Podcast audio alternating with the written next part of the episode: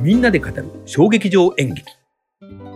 で、えー、と続いて、えー劇団四季化け物の子 JR 東日本四季劇場秋ということで、えーこれはですね、えー映画の、えー細田監督、えーじゃなくて、えー細田守守監監督督だですね。の化け物の子の、えーとまあ、ミュージカル版劇団四季版ということそうでいうことですね。まあ、イラストもねこれまさにその映画の化け物の子のだからオリジナイラストルのミュージカルを、えー今、式はですねそ目うですね指してて、前にやっ行ったあのロボット・イン・ザ・ガーデン、はいあの小山さんと大阪さんの、はいはいえー作品もそうですけれども、まあ、あのディズニーとかだけに頼ってると、はいまあ、引き上げられちゃった時うんにうん本当にやるものがなくなるっていうことの、まあ、危機感も多分あるんだと思いますけれども、まあ、ただ式のやっぱり ねでかさというかねは他のカンパニーとは全然違うんで。全国にありますからね、しかもえーこれ、えー、と四季劇場のこの秋って浜松町浜松町のあの JR の建物の、えー、とな2階かななんかいくつかありますもんね。 2階と3階があって2階の方ですあそねうか、ええは浜町に3つぐらいあるんですよね四季の劇ええ場が自ね。由劇場とは春と秋かあな春と秋か、え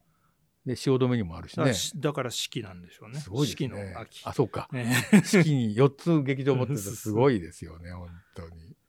でどんなこれどんな話なんですえかえ歌もあるのこれは。あもちろんもちろんミュージカルでへすえままさにミュージカあれがミュージルだかカルらはどうなるんだろう。 あの僕ミュージカルちょっと苦手なんであそうなんですかええ面白いじゃないですかうんミュージカでルもなんいいですよかなんかやっぱりね突然歌い出されるとさすがにちょっとでも四季の人歌うまいですよね。うんうまい。そうやっぱあのあだかのらうまさねすごいよね、でもまああのーこれは本当にその前に僕「化け物の子のえ映画自体も見てなかったんで、うん映画直もいいですよ前にあの a z o n プライムでタダで見れたんで、はいあのー見たんですけどあちなみにこれは会社のあの福利厚生で、えー当たって、おめでとうございます。えータダで1万いくらがあすごいじゃないですか。えー夫婦でタダで行えってー、あまい2り枚ました、もえーらえるんだ。えで渋谷からねあのなんなんつったっけ重点街って言うんだっけなあの裏の世ーは界いはいはい、えあー化け物の子の話ね、えーはいはいはい、そうです。そこに迷い込ん渋谷だの、表と裏があるんですえね。えうんレンレン君だよねはい。そ,、えー、とそっちの世界に行くとキュータうんの、まあ、苦悩と活躍を、はいえーまあ、描いてもう皆さんみご覧になってると思うんでパラレルワールドの話。ええ、そうですね。もうこう本当にね息息の合った、えー、式メンバーの、えー、30人ですよね、ええ30人が出てうんすてご、いね。えー二重の周り舞台がねセンターにあって二重の回り舞台、さすがですね、ええそんなのなかなか作れないもんね、普通のとこだそうと。ほんだからもう本当にね子供たちも結構いて、そだうだねからアニメからや、ね、出アニメてる見たから行ってみたいってなるよ本ね。当にね大喜びしてましたね夏休みとか結構入りそうですね、ええこれね。うん。それで、えー、とななんとね、えー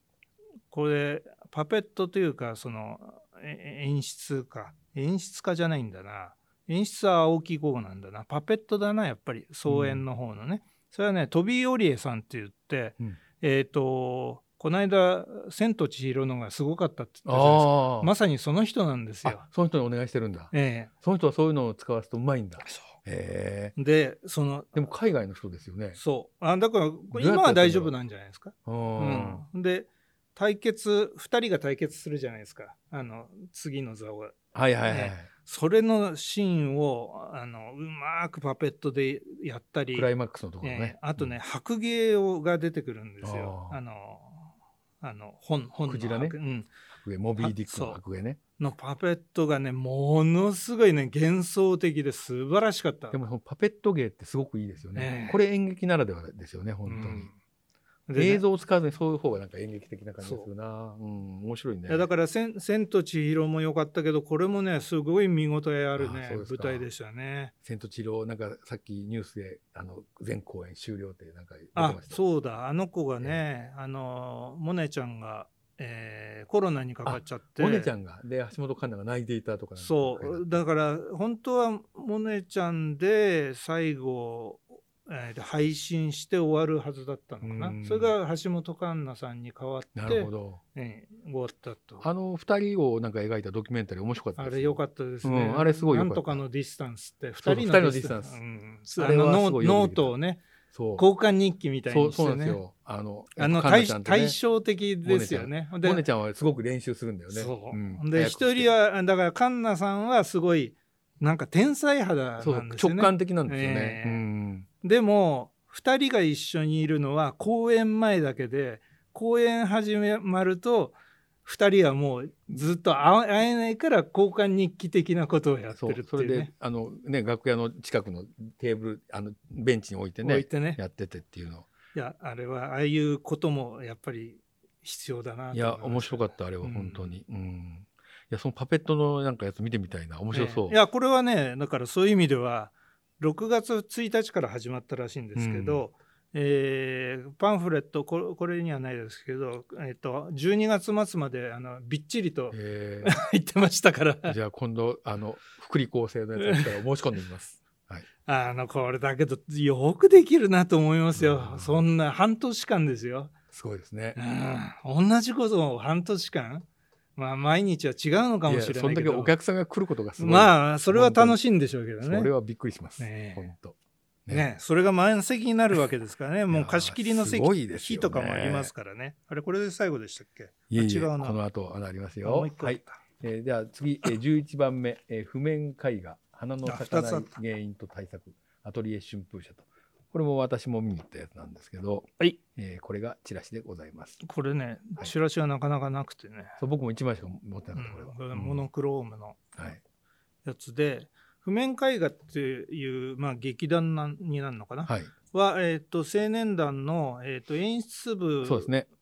でもあるあの三橋亮太さんが、はいまあえー脚本と演出を谷さん三橋さんのこと知ってました知らなかった。僕初めてこれ、ええうん勤めてる、まあえー2016年に発足したうん団体らしくて、じゃあ6年目かそうですねうんで、えー、と会場に入ると、えーテントが張ってあっそうてなんかキャンプのねそうゆるキャンみたいなででええいきなりなんかあ平田さんっぽいなーっていうのがやっぱりマスクつけた4人の女性が、ゼロ場で喋ってるねそうそうそううんそう、んリラックスチェアに座ってあれ面白かったあのあそこの雑談がなんかね結構面白かったな、たわいもない話を、まあ、してるわけですけれどかなり面白かもった。ですまあ順々にね始まるとマスクを取って、えーでもキャンプの会話劇なのかなと僕は思ってた んですけども、最初はね違うやんけと、うんえーいうことになるわ思けですいきやなんやら、まあややこしいねどうどうやらまあなんか死後の世界を話してるねねっていうね集団自殺会みたいな話なんですうんね、そ本当に、うんだから献献花、うんあの捧げられた献うんう花のある道端に定着した、まあその花っていうのうは、んそこで事故に遭った、うんまあ自爆霊っていうんですか、うんと出会ってとかいうような話なんですよね。うんでちょっと非常にね難しい話でしたそうでねす。ね。なんか死のことにかの断片をいなんかいろいろ組み合わせてる感じがしたんですよね。その断片が割と繋がってないから、なんかなんとなくあのえどうなってんのっていう感じで見ちゃったところがありますね。そうですうね。んまああのーそのこの日はねあ山下さんの時あったのかなアフタートークあ、えっ、と僕もありました。えっ、と俳優4人が出てて、あうんそっちの方か。それを見ました。僕ははね、えっ、と綾戸ゆゆきさんってあはいはいあの9位いの、演ね出演出家の人ね。えはい。ー青年団リンク9位で、はいえ9位さんー青年青年団の演出部だから、まあ、先輩でもあるんあですそうよあねそうなんですか、ええなんかねあの割と少青年のような少年のような顔してるそうそうだだけど7つ上なんですってそうなんだで7つ上って言ったら逆だろうと思われる思いますよ ね。玉田さんも若いけど、そうそうそうね、若い演出に見える人が多いね、そう本当に。それとえっ、と、えー中野茂樹さんってご存知であ、すフかランケンズ。うんはい。中野さんって日芸の演劇科の教授なんですよねあ、先生なんだ。そうへーそれで綾戸さんと,、えー、とこの三橋さんってその教え子。教え子なんあ、で、なるほど。ええそういうつながりのアフタートークがあっそてうすごいね。それで二人とも青年団の演出部に入ったと。そうそうそうすごいですね。ううん。そういうことでねははあのそれがあってよかったです、うんなるほどね。僕の隣の隣でえ僕は中野さんの顔を知らなかったんであそうか隣の隣が中野さんだっあ、たなとるいほうねど。 あ綾戸さんは真正面にいたというね、あそうそうあのとと遠い目でねあのねあでの隣は春日井さんがいてあなるほど春日井さんは「ああ綾戸さんあそこにいる」って言って言ってなるほどねまあなんか死を感じるようなこれこの人たちも若いですよねそうですねあさっきのねあのいい返事もそうだけど、はいあでももう30になってんのかあなでももう30ぐらいなんだ、うんな綾戸さんがだって7つ上だからいくつなんだろうなあの人もねう分かんないな、でもなんか20代のねまあこう20代作後家が半出てきてるかもしれないね、ううんんなんか最近面白いなと思っててなんか20代の人たちが作るものが、いやだからすすごい興味あするごいですよね、うんあの力の入れ方がねやっぱりりあのなかなか入らないところにい行くってそいうとうこなんろですがよ、ね挑戦はしてるよねねえあそこはなんかすごいいいなと思ったな、本当にいやだからあアゴラ会員いいでしょはいアゴラ会員いいですそうじゃないいとこういうのに出会えないんですよ、なんか豊岡演劇祭も見れますよってなんか そうそうそうメール今が来日てて今日メールがあ来これてかと思って豊岡なんかあーっとか思 って今猛暑で豊岡の名前がよく出てくそるうそうからそうそう豊岡は夏暑いんだなと思ってですね思ったんですけどということで今月最後のですねこれ谷さんとたまたま一緒の日に見ることになったんですけどえ若老のえ蛍光牛語ということでですね、えーまあ、こんなチラシでございますが、そうですね、はい会場に入ったらいきなり最前列に山下さんがいてはい、びっくりしてさらにその隣に生徒さんそうアカデミアのね受講生のあの声優家の人がいていて、 「まおいあ何やってんの?」みたいな感じでね、そのその後に僕が入ってったんだそうよです、そうでねす。そしたらなんか、えっと、俳優の、あの、田中角栄役をよくやるジャクローで、俳優さんが知り合いだった。加納加納あ、そう、加納和馬さんだった和な。馬さんうね、うんそう。あ、そうなんだとか言って、ほんで、あの、みんなで見たという。面白かったですね、これ。はいはい。えー蛍光なるも牛語となるなかれ」うんっていうところから来てるんですけうど、んこれ四季四季中国の四季ですねはい。祖神列伝はい。からの言葉らしいあそうなんんでですかすけどもまあ大きなそ組織や集団の中うに、ん。中で上のものに従って、うんうんえー末端にいるよりも、うんたとえ小さい組織でもあってもそのトップになった方がいいっていう、まあ、格言らしいんですよね、まさにそういう話を、なるほど。リーダー論だね。ええあの難しいね、これは。中村寂郎の主催者であるな中村信明さんはね、えー作演出中村さんはそこにやっぱり、こう、シンパシーがあるんだろうね、絶対そうですねんだから、芸術家らしいですね。だかうら、んでも寂郎って、まあ、ビジネスとかうん政治ものが結構多いじゃな得い意でですすよか、ね。うん。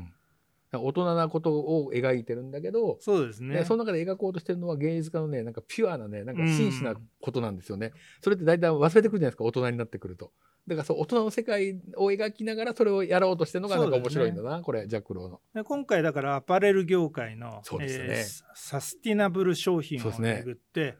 まあ、会社から、えー起業するはい、えーことをテーマに、まあ、ある意味、まあ、パラレルワールドというかトリプルワールドみたいな感じそうでですすけねどね時間軸がね、ええあの一回戻るんですよねね描く、えーさっきのバイオグラフィープレイじゃないですけどえー物語でこれも2年前の5月に、えー本当はやる予定だったのを2年越しの、えーああ公演になった2020年の5月一番きつい時だねそうですね本当にうん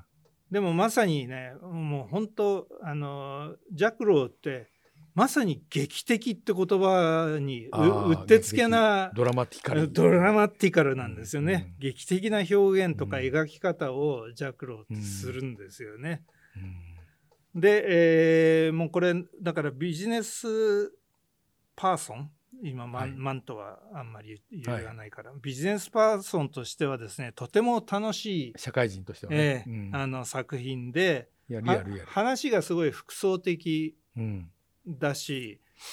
美術装置も複層的で3場面演じれる場所があそうるでんすねですよね。だからあれはもう重層的にこう場所を変えてあのシーンが変わるっていうのがそううですねまくできてるよね。うまくできてて、まあ、2時間10分ぐらいでしたけども、あのー飽き飽きず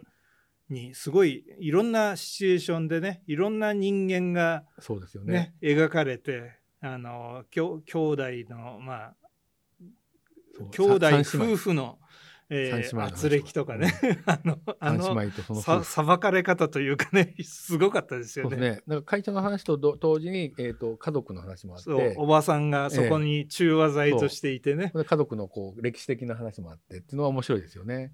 で、えー帰りはですね高円寺の近くの、えーそこから、えー中野川に行ったあ、そうそう、宮城のね、そうあの料理の。うん居酒屋に行って、そう、気仙沼のなんか、えートロタクと美味しか焼っきたです鳥を、えトロタクおすすめです、あそこのえ店。うんで、まあ、あの、これ、あの、アパレルの話なんだけど、アパレルってやっぱり大量廃棄がね、ーあそ本う当でにすよ問題にねなっていて、でこれこれだとまずいよっていうので D2C っていうのが出てきて自分でブランド作ってそれでなんか注文を受けてから作るとか在庫を持たないでいかに在庫をあのなくすかっていうのはうちの妻の会社も結構すごく今シビアにやっていて脱プラでもう本当にこれもう今ペットボトル禁止とかなんかいう話になってて、まあ、そういうふうに今、えーアパレル業界自体が全部意識をねうんすごく変えつつあります。でそれをやっぱりなんかなぜこうすげえ詳しいなと思ったんですけど中村さんがなんかその辺のことを全部分かった状態でなんかね再生可能な、えー素材を使ってやっていこうみたいなことをやってるのがなんかあの今っぽいなと思ったなだけど考えてみたら2年前にはできてたわけですからね、そうそうだからまあその頃から割とね、うんもうそういうふそううですによね言われてたからねまあ、あのストローの問題だとかねそうですそうですもうそうでしたしねだから中村さんってやっぱそういう社会問題の今をですね、まあ、ある種なんかか、えー、と捉えながらある種劇的にそうですだねからそれは下木さんともまた違うところがあって中鶴さんともちょっと違うんですよねであの劇団チョコレートケーキとも違うし、うんまあ、そこがすごく面白いなと思っていてだからなんかまあそこのなんかこうある種ハードボイルドなんだけど、えーどハードボイルドドラマチック演劇みたいなうね、ん感じかななんかそうだから本当にね劇的だから面白いんですよ本当うにんげあえて劇的にしてるんですよねそうですねだからあの割とこう思い切ったことをそうそうそだうからそれはねだから半沢直樹みたいそうなとそうこそうが出てきたりねそうそうだからこ今回倍返しだってことが出てるじゃないですかね あえてやっていんいでしょうねおもあのあ銀行マンの人良かったですそよねうですねあの俳優さんすごいな面ん白ていうかっ人かわかんないけど、たいやあの人面白かったな、ええあこの人かな佐藤さんっていう人かな、はい、あと、まあ、川田希美さんがね割と主役を、はいえ当ててすごい良かったですよね。ね川田さんって調べたらもう40代後半だって言あってすげえそうなんで若すかく見えたからあもうそうなんだと思ってつなぐっていうブランドでしたねあそうでしたねブランドが、えーそれはもう本当に SDGs の、えーサステイナビリティの言葉だと思いますけど、えーということで、えー焼酎が、えーまだ残っているので